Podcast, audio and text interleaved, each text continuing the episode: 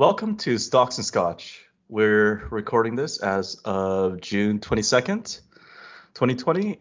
And today we wanted to talk about Chinese stocks committing fraud, since this has been a hot topic recently. So before we go into the details or the main topic, let's just get some house cleaning items done. So we do have a Facebook page, and you can find any updates from us there. Also, if you like our content and the stuff we're putting out, give us a review on Apple Podcasts or Spotify to help us reach more people. So, Eric, what are you drinking tonight? I am still working on my bottle of Suntory Whiskey Toki. I like it. Somehow 60% of the bottle has disappeared. I don't know how, but it's slowly disappearing. How about you? What are you drinking? So last week I finished my Glenfiddich 12-year-old, and so I brought out another cheap whiskey that I had somewhere in my apartment. It's the Macallan 12 years old, one of its 12-year-olds, and you know it's. I'd like to say you get what you pay for in it. It definitely tastes a lot better than most other like cheap whiskeys, just because it's matured longer, but it's not my favorite, but I do like other Macallans a lot more than this. So I'm not sure I'd describe it as a cheap whiskey. I mean, it's definitely a more expensive bottle than what I'm drinking. Well, now I started to have disposable income after graduating college, so I guess it's starting to get a little bit cheaper, just a little bit on a relative scale. Maybe not cheap, but we're getting there, hopefully, one day. All right, so let's go through a disclaimer. So before we start, just a few words. This is for entertainment purposes only. We are not investment advisors, and this is not investment advice. Just like how we don't take a cut of any of your investment gains, we are not responsible for any of your investment losses.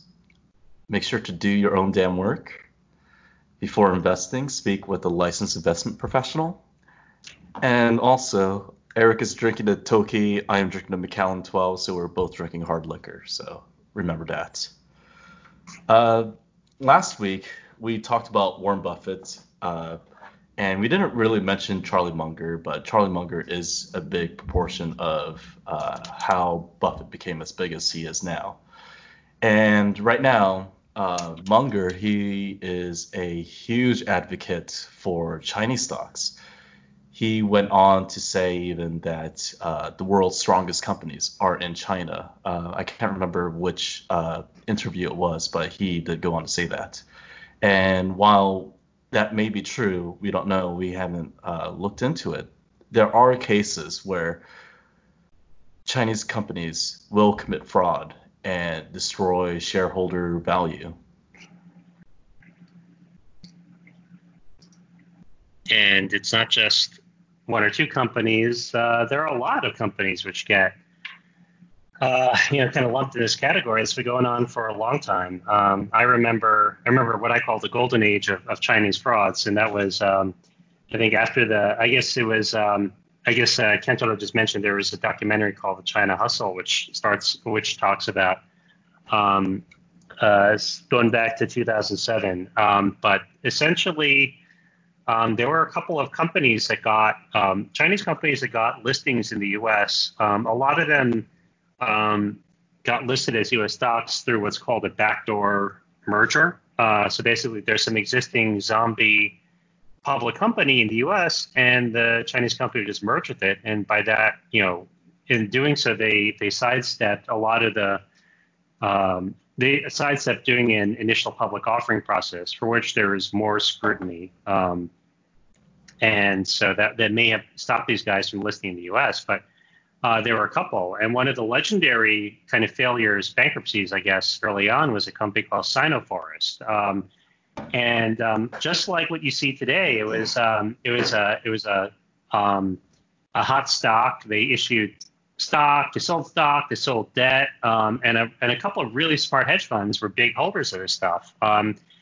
And so Sinoforest basically allegedly owned forest land because China's growing economy, they need paper, they need lumber. These guys, Sinoforest, had forest paper.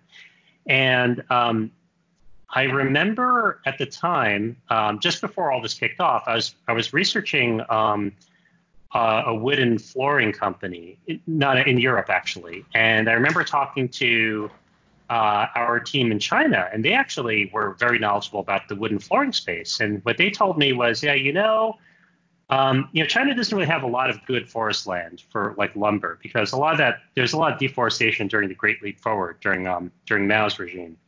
So we got to import a lot of our wood from Vietnam and other places. And that comment stuck with me because, there's this really successful company called Sinoforest, and they claimed they got wood and they got lumber. And it kind of was the exact opposite of what I'd heard.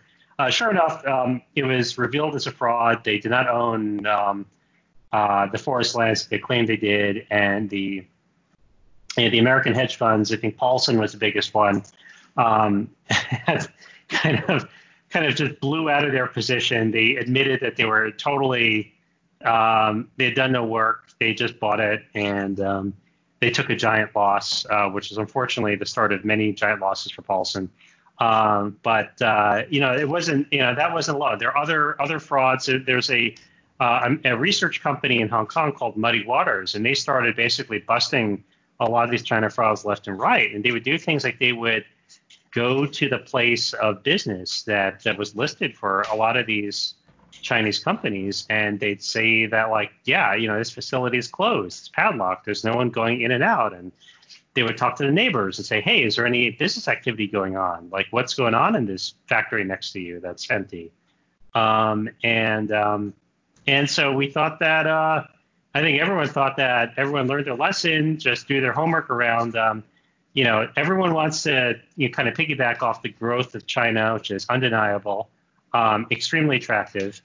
And yet here we are in, 2019, 2020, and we've got a brand new crop of companies which are either kind of revealed frauds or alleged frauds, and I guess we're gonna go through a couple of these.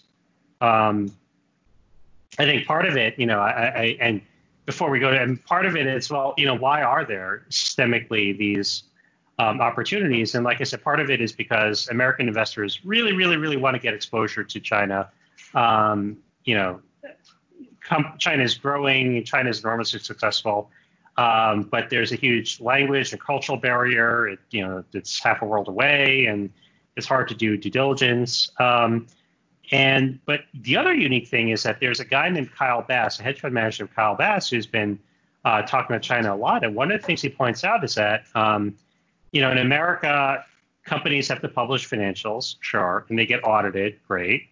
And, but the SEC, the regulators have the right to actually inspect the audit work papers of any public company, and that's just a way of another layer of protection, another layer of scrutiny to help protect investors against frauds. And but it turns out when they demanded the same requirement out of Chinese listed companies, China argued, no, we can't provide you that access. These are state secrets.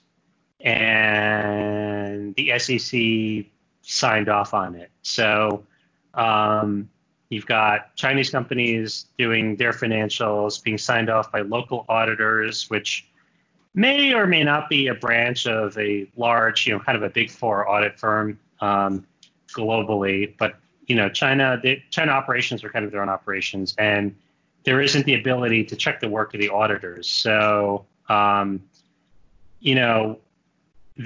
does create, that will kind of crack open the door a little bit for people to try to take advantage of that lack of disclosure. So I think systemically, that's one thing that helps explain the prevalence of these names. The other school of thought is the other thing is there are all these smart hedge funds that get caught up in these blow ups when some of these stocks blow up. And one school of thought is that they know what's up, but if they bet on 10 stocks knowing that that they can't really do full due diligence on them, they're not really sure what the full story is, but 9 of them will do great and one of them blows up badly, they still come out ahead. So I think that's kind of one rational explanation. So Antonio, what situations are you seeing in the news? So before we go into situations, you talked about like auditing and rules and things of that nature. And so I think one thing we should mention is Chinese companies, their financials, they don't follow U.S. GAAP or U.S. general accounting principles. Accepted accounting principles, exactly. And so if you look at like a Chinese financial statement and American financial statements, it's not apples to apples. You can't compare the two. And so another thing to also mention is that you talked about kind of like regulators and auditing. After we talked about Enron in earlier episodes, and after the Enron scandal, Sarbox, or the Sarbanes-Oxley Act, was passed and introduced to kind of help investors gain more confidence in financial statements, because the Enron financial statements were garbage. And what we're trying to say is that not all U.S. companies commit fraud or do not commit fraud, but it really does help in kind of giving confidence in what you're looking at. So if I can explain it one way, it would be kind of like you have a sleazy car salesman that's trying to sell you a car, and he says everything in the car works great. The radiator is amazing. Transmission is amazing. The engine has perfect spark plugs and everything. But it's a sleazy car salesman that's telling you that. So what do you want? You want your own mechanic to actually go in and look at it and tell you what's up. Like, is the car in actual like good working condition? And so the Sarbones Act really went in and kind of made independent auditors more important in that sense. So you don't really want like a sleazy car salesman telling you like the car is great. You want to make sure the car is in working order, so you have someone else looking at it. That's how I think about it. So most recently in the news, I think the biggest one that has happened recently is Luckin Coffee, which news of the fraud happened, I don't know, March or April? I think it's March. But what had happened is, so Luckin Coffee, a little bit of background, they call themselves like the Starbucks of China. But a report came out saying that they falsely increased their sales figures. So basically they were just pumping up their sales figures by not valid ways. And so once reports of that came out, the stock price of Luckin just fell off a cliff. Like, it was down over 90% from its high. It was a huge fall off a cliff. And after that news, Congress, they're working on, I believe they're still working on passing a bill in order to make it where they will delist some companies off of U.S. exchanges. But really, I believe it's more geared towards Chinese companies being delisted off of U.S. exchanges because news of that fraud. So the stock price went down to like $1 something at one point, and I had bought puts, which are contracts betting against the company, because they were fraudulent, their sales figures were fraudulent, so their financial statements are garbage, and B, they were about to be delisted off the U.S. exchanges, so I thought that was just a recipe for disaster, which makes kind of betting against the stock very attractive to me. But the weird thing is, even after the threat of delisting was coming, all of a sudden the stock price started shooting up, and investors started pouring money into Luckin Coffee, and I don't understand why. Eric and I, we were joking about this a few weeks back about only Robin Hooders are dumb enough to buy this shit, because we're looking at this specific website that's showing the amount of accounts holding the stock, and it's just, in my opinion, it's absurd. I don't know why you would buy a stock that is going to be potentially delisted, very likely being delisted. And delisting, correct me if I'm wrong, but that basically means that, so I have Schwab right now. It means that if I buy a stock from Luckin Coffee right now on Schwab and they get delisted, I can't sell that stock afterwards. I have to find someone else and like trade by paper, essentially. Yeah, I think there's an alternative thing called pink sheets, where the ticker, if you see a ticker with a Q, like Tesla Q. Yeah, so but it's definitely, you're definitely dealing in like scummy penny stocks, that territory. That's kind of the lowest common denominator. So you might be able to sell your stocks on the penny, on the pink sheets, but it's definitely, you know, the prices you're going to get are definitely a different zip code. I mean, it's just not a good recipe at all. Yeah. So when you have a stock that's listed with a major exchange, you have, you know, liquidity. You have the ability. You have a lot of people willing to transact on that stock. Part of it is that the exchanges also have requirements for the stock to trade well. And if you get kicked off those exchanges, like you lose access to, you know, this ready pool of people willing to buy and sell the stock, and you're in this kind of this netherworld of the pink sheets. So but if you can't get liquidity there, then you're SOL. I don't know how you get trade out of your position. You might be stuck with shares and in an untradeable stock. And they have like some kind of the chairman or the CEO, I can't remember what his title is, but they have some kind of weird like treaty where he's living in the Caymans right now, and it's kind of hard to get a hold of him or get like assets from him. But I think it was I can't remember which bank it was, but they were holding some shares, and they just got the okay to start liquidating them. Because they're just trying to get something back, I guess, from this. Yeah. So what happened was, you see this in a lot of kind of shady companies, but basically there is some controlling shareholder. And what they do to raise cash, instead of selling shares, which would trigger capital gains taxes, as well as they give up voting control. What they do is that they go to a bank and they borrow money, cash, using their shares in the company as collateral. And that's really risky, because what happens if the stock goes down 50%, 60%, 70%? You know, what happens then is that the bank says, okay, they basically have the right to take the shares and sell them all at once. And that has the effect of magnifying whatever stock price decline. And that's what happened to this guy. He got a margin call, basically. And the bank took his shares and they blew it out in the open market. That's one of the reasons why the stock was down 90%, instead of being just down like 70% or 60%.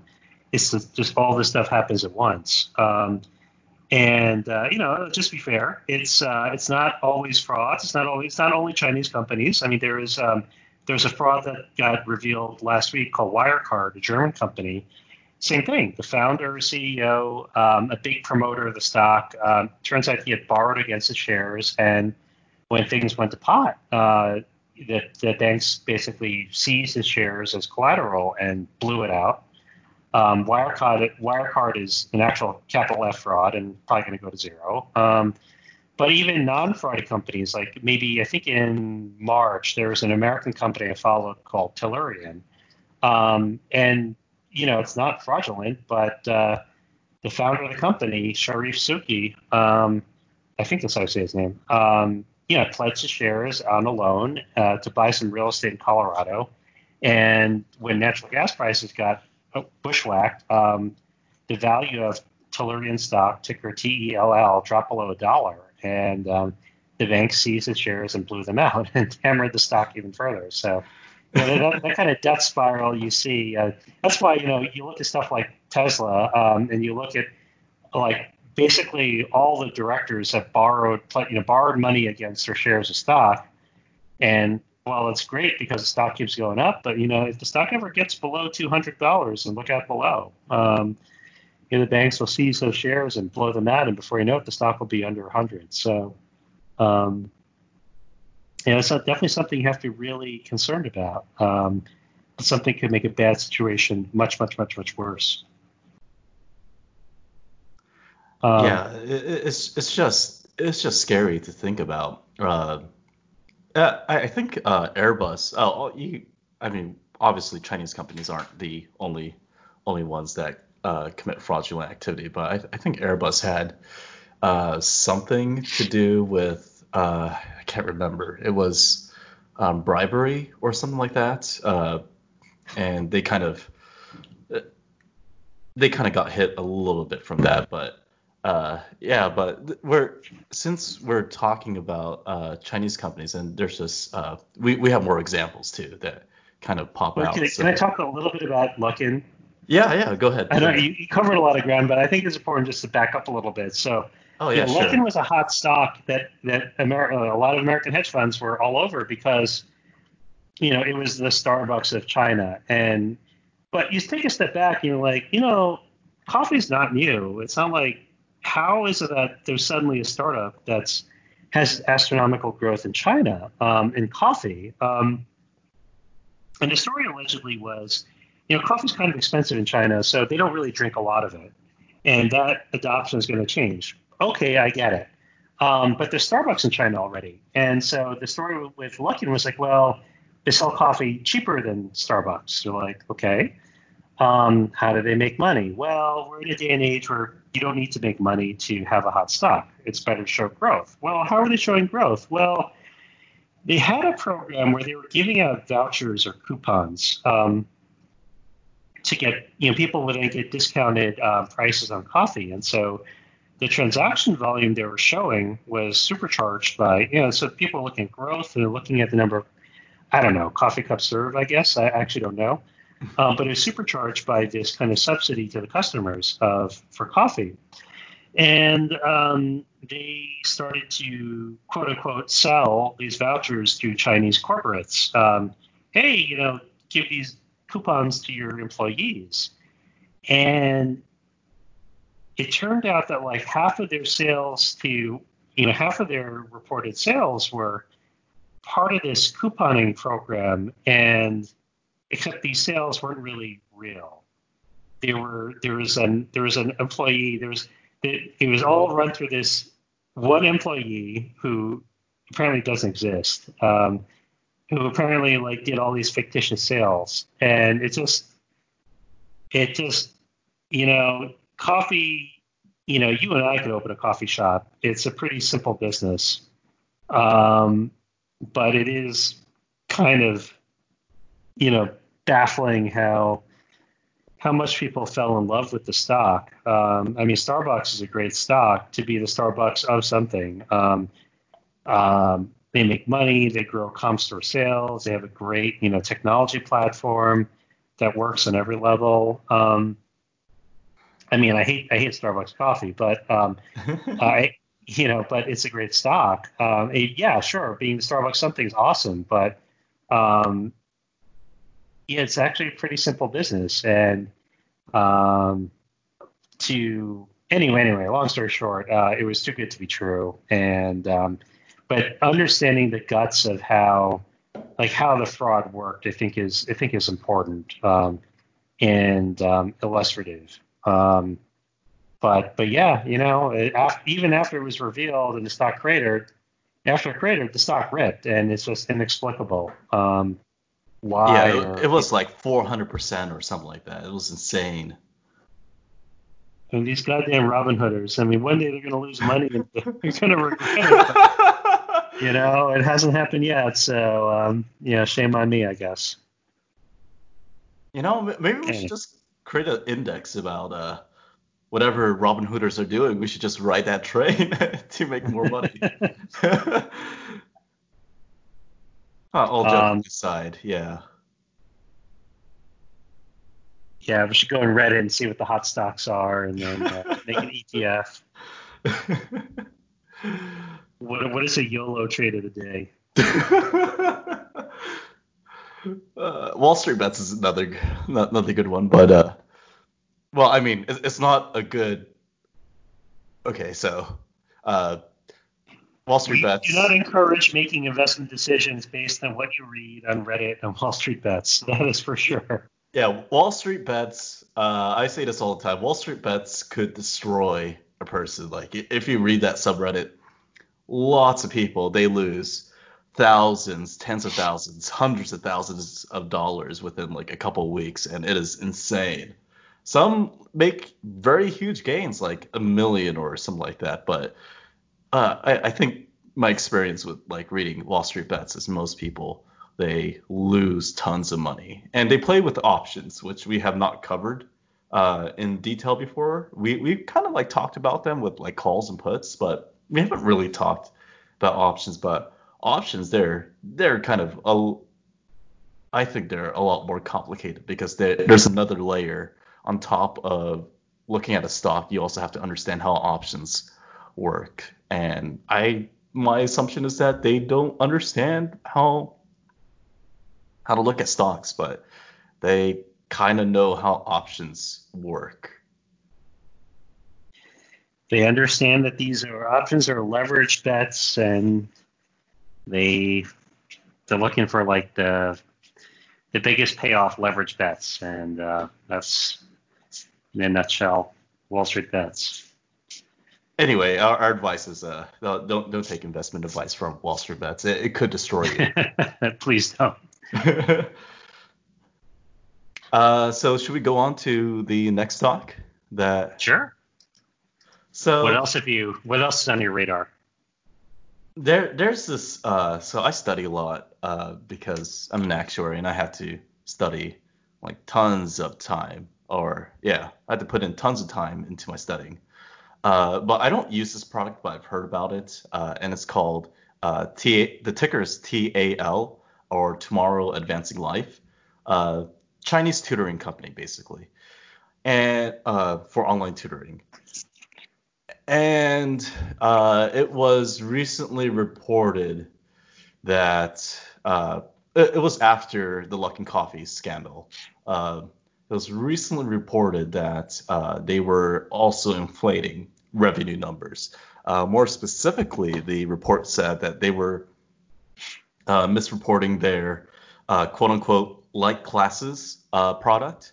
I don't know what light classes are, no idea, but that was the product that they were supposedly misreporting. And that report came out of an internal audit. How vigorous that internal audit is, I don't know, or I would like to see someone else outside of the company kind of look at it.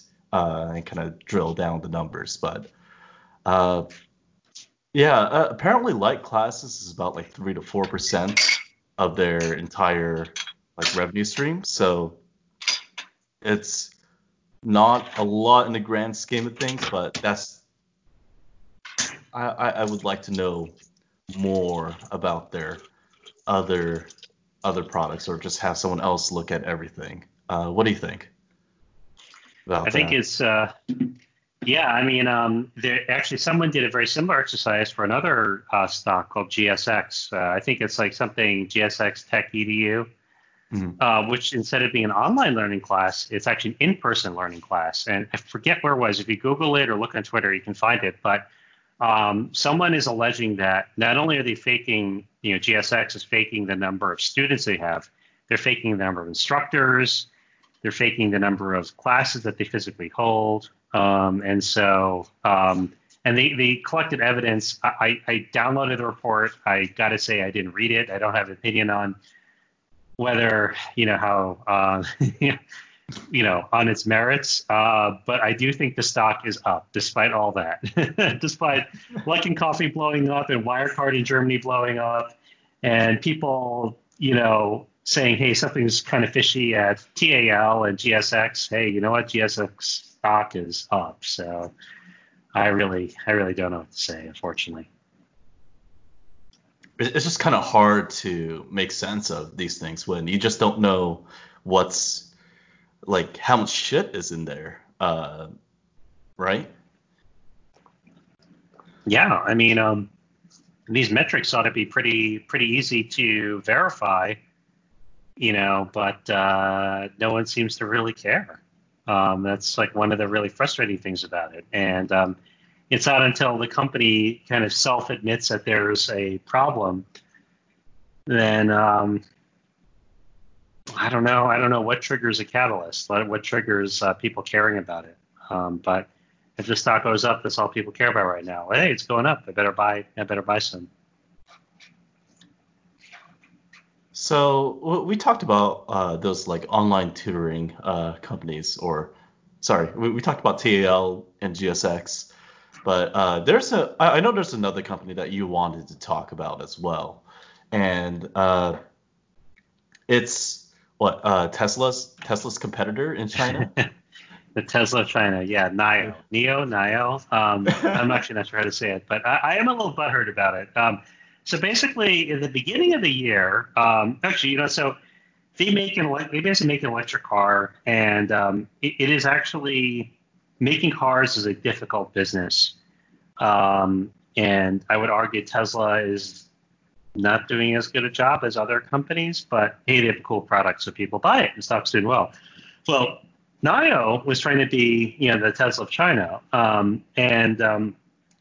They have two products out, I think, a car and SUV, but they've been perennially cash strapped. Like they're coming up their production ramp, and since the end of 2019, beginning of 2020, they were running out of payroll. Basically, they run out of cash to pay payroll, and that is the death knell, right? So if you can't pay your workers, you are going bankrupt in the United States. But this is China, so. They kept putting out press releases like, hey, we have this investor that's going to do a convert. And then the money would never show up. And hey, we got this deal from this like local government support, and they're going to invest in us. And that wouldn't go through. And they're like, hey, we got a different government. We're going to move our factory to this new province. And this, this local government's going to, which is, a real thing. But it's going to invest and put money into a company. It's just like, come on, guys. I know I wasn't born yesterday. I mean, the money's not happening. So the stock's had to go down, right? So I shorted it at $4. And then I think maybe the second like of these like press releases of like, hey, we got equity investor coming in that's going to put money to the company. And the stock like popped like $4 or something. I was like, forget it. You know what? I just can't deal with this. I'm going to get out. It's ridiculous. And sure enough, I don't know why or what the latest news is, but the stock is like, I thought, I shorted it for, I swore it was going to go to like $1 or zero, hopefully. And right now it's at $7.50. And I have no idea why, Tesla, I can't explain. Nikola, which is another kind of vaporware company, like, did a SPAC listing and that stock ripped and why NIO is up. I mean, none of these make any sense to me. And all I can do is rant and shake my cane, shake my fist at them like a crazy old man. So I know quite a few Chinese people. And I'll first say beforehand that I am not Chinese and I do not understand the intricacies of the culture, so I can't speak for all Chinese. But what I have heard is that as long as you have a good idea, you will be fine in China. Like, basically, the government will back you up no matter what. And I don't know if that's true, but that just seems like a very scary thing to think about. And it kind of feels like the same thing that is going on in the U.S. too right now.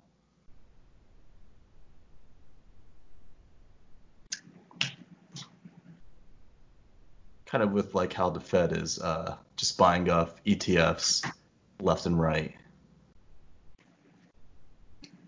I'm not sure how much validity there is to that, but do you have any thoughts on that? I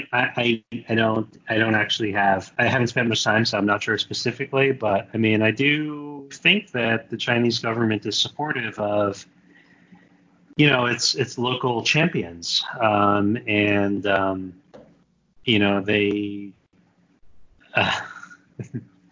I'm not sure what the local government is doing to promote or support these companies, but they sure, for the companies that we listed, you don't see, someone dropping the hammer on them, like demanding that they open their books or, making sure that everything is above board. So, I think in the U.S. we do allegedly have some of these killjoys at the SEC who will, for companies that look shady, they will, they'll try to demand, increased disclosure.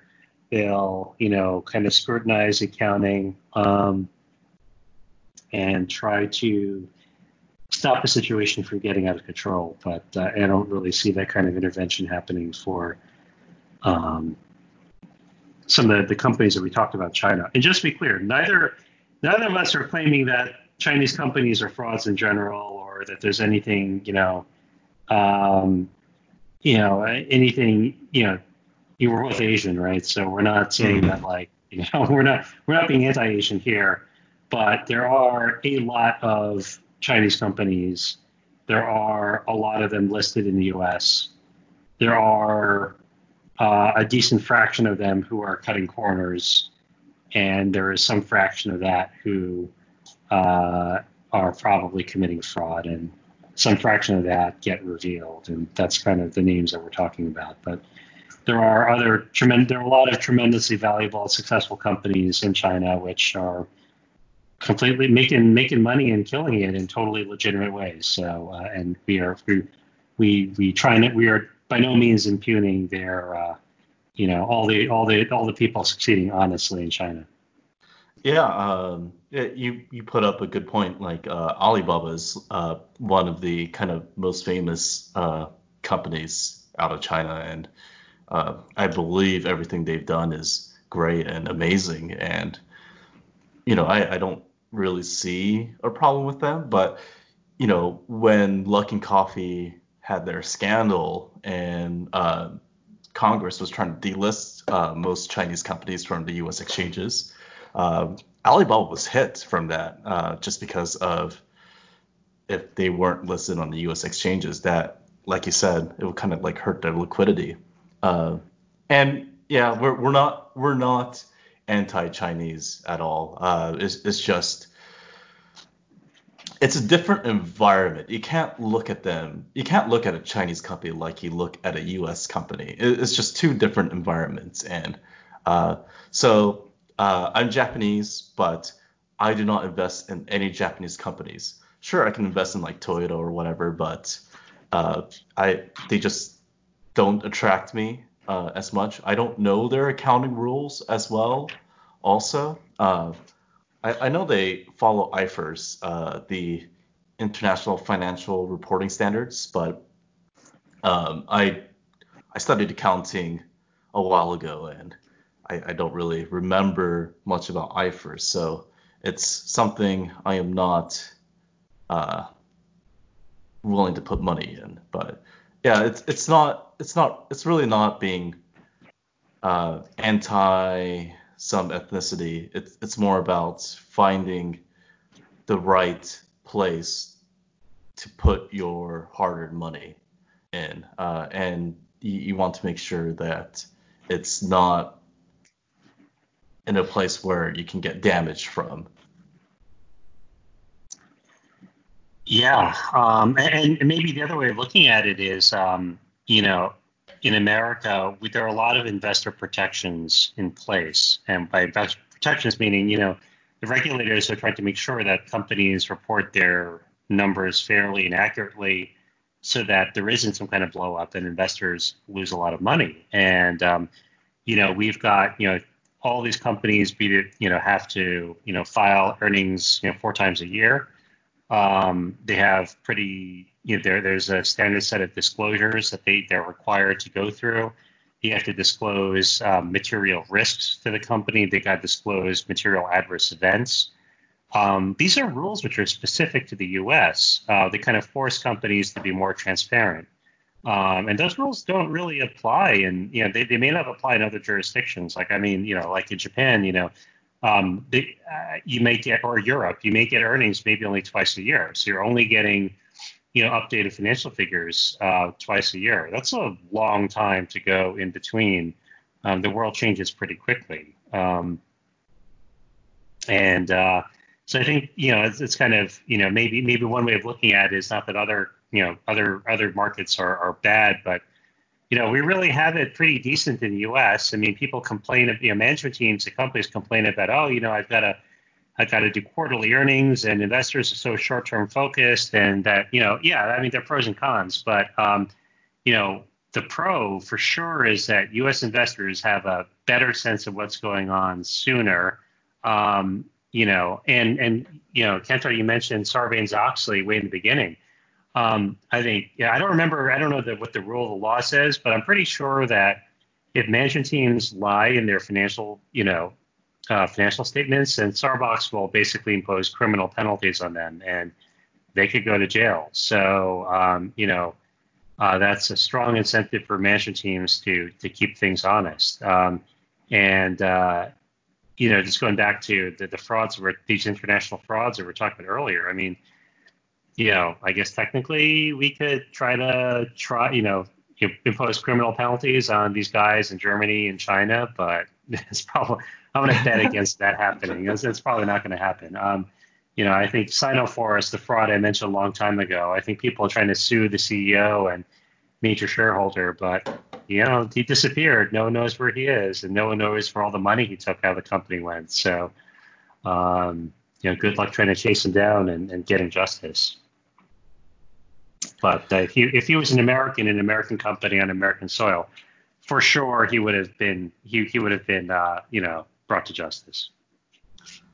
Oh, definitely, yeah. I believe Ken Lay, the only reason why he wasn't brought to justice because he's in some unknown island in the Bahamas that everyone thought he's dead or something like that.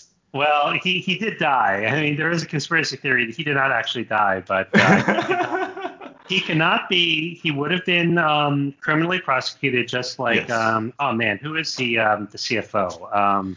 I can't believe it. The only person that did not get hit was your man, Lou Pai. Lou Pai. Should we talk a little bit about Lou Pai? Yeah, sure. Yeah, let's go at it. So if you read books about Enron, there's one great one called The Smartest Guys in the Room, and they talk about the kind of cowboy culture of Enron. And one of the worst of the executives was a guy named Lou Pai, who was a Chinese American, second generation. Dad was an electrical engineering professor, and but anyway, he worked at Enron. But he was always about number one, like how to maximize his take. Well, so he got a lot of options. I forget what he did, but he had a lot of options, stock options in Enron. But it turned out that he got a divorce, and how did he get a divorce? Well, Lou Pai was fond of gentlemen's clubs, and he got one of the employees of one of these clubs pregnant, and his wife, I guess, didn't like that. So she filed for divorce, and as part of the divorce proceedings, she basically I think I'm forgetting half the story. I swear, but anyway, but she basically it required Lou Pai to liquidate his Enron holdings. So he exercised options and got stock and sold it all. And all of this happened months before Enron itself blew up. And so I don't think he got away scot-free, but I think he had the I think there was some settlement later on, but I mean, he definitely he was well off after that, even. Yeah, even he after blew out everything. All of his Enron position before everything went to pot. He didn't, so he got money. He didn't have to give it back. He didn't go to jail. And he rode off into the sunset, retiring onto a horse ranch with his stripper wife, and who became an equestrian, and they're both into riding horses. I think they have a daughter who is a champion, or she's also into riding horses. And so, happily ever after for Lou Pai. Yeah, my mom and I, we always joke about Ken Lay and how he's probably drinking Bahama Mamas even now, or something like that. Assumed name in like Curacao or Venezuela.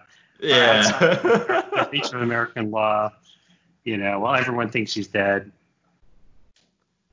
Exactly. And, there's tons of pictures of Ken Lay with George Bush. Now, so everything I've said, it's all out of jest. I am not insinuating that there is a conspiracy here. I'm just joking around. But, yeah. I'm on my fourth or fifth shot of scotch right now, so if that helps. I'm about the same, too, here. Yeah, but, Enron was definitely a tragic tale, but because of Enron, we do have a lot more protections in the U.S., and those are protections that us U.S. investors, we probably have gotten very used to, that maybe other countries just don't have, and like we said before, you just got to be very careful about the environment that you're looking at, because you can't compare apples to oranges. It's just not the same thing. Apple juice does not taste the same as orange juice at all.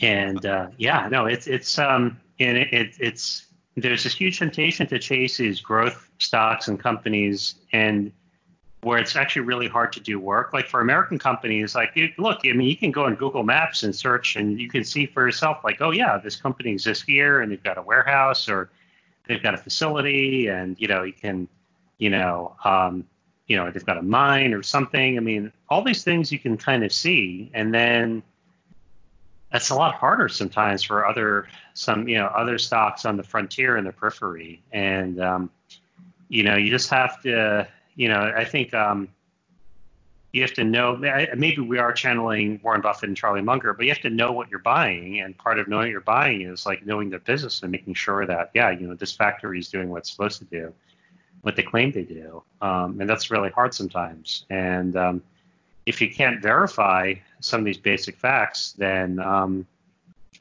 just be aware that you're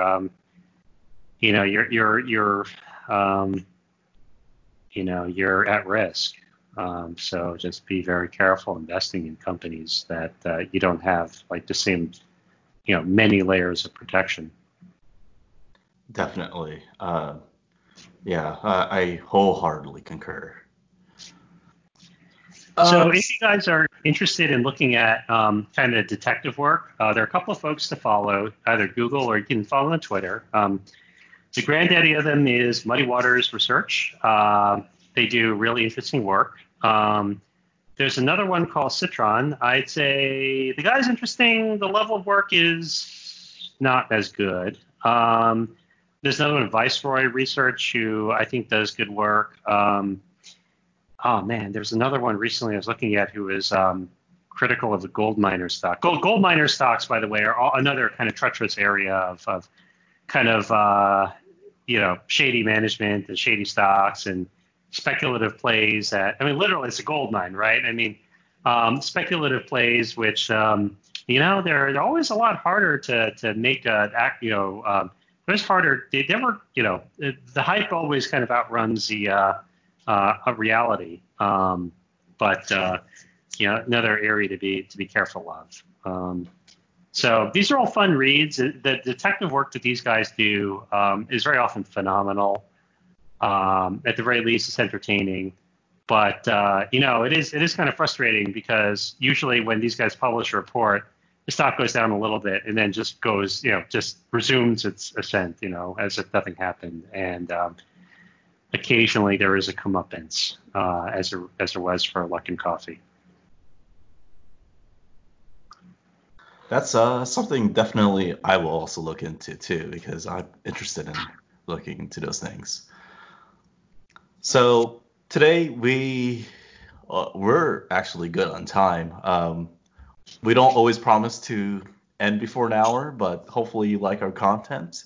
Well, we'll try hard to also bring good content again in the future.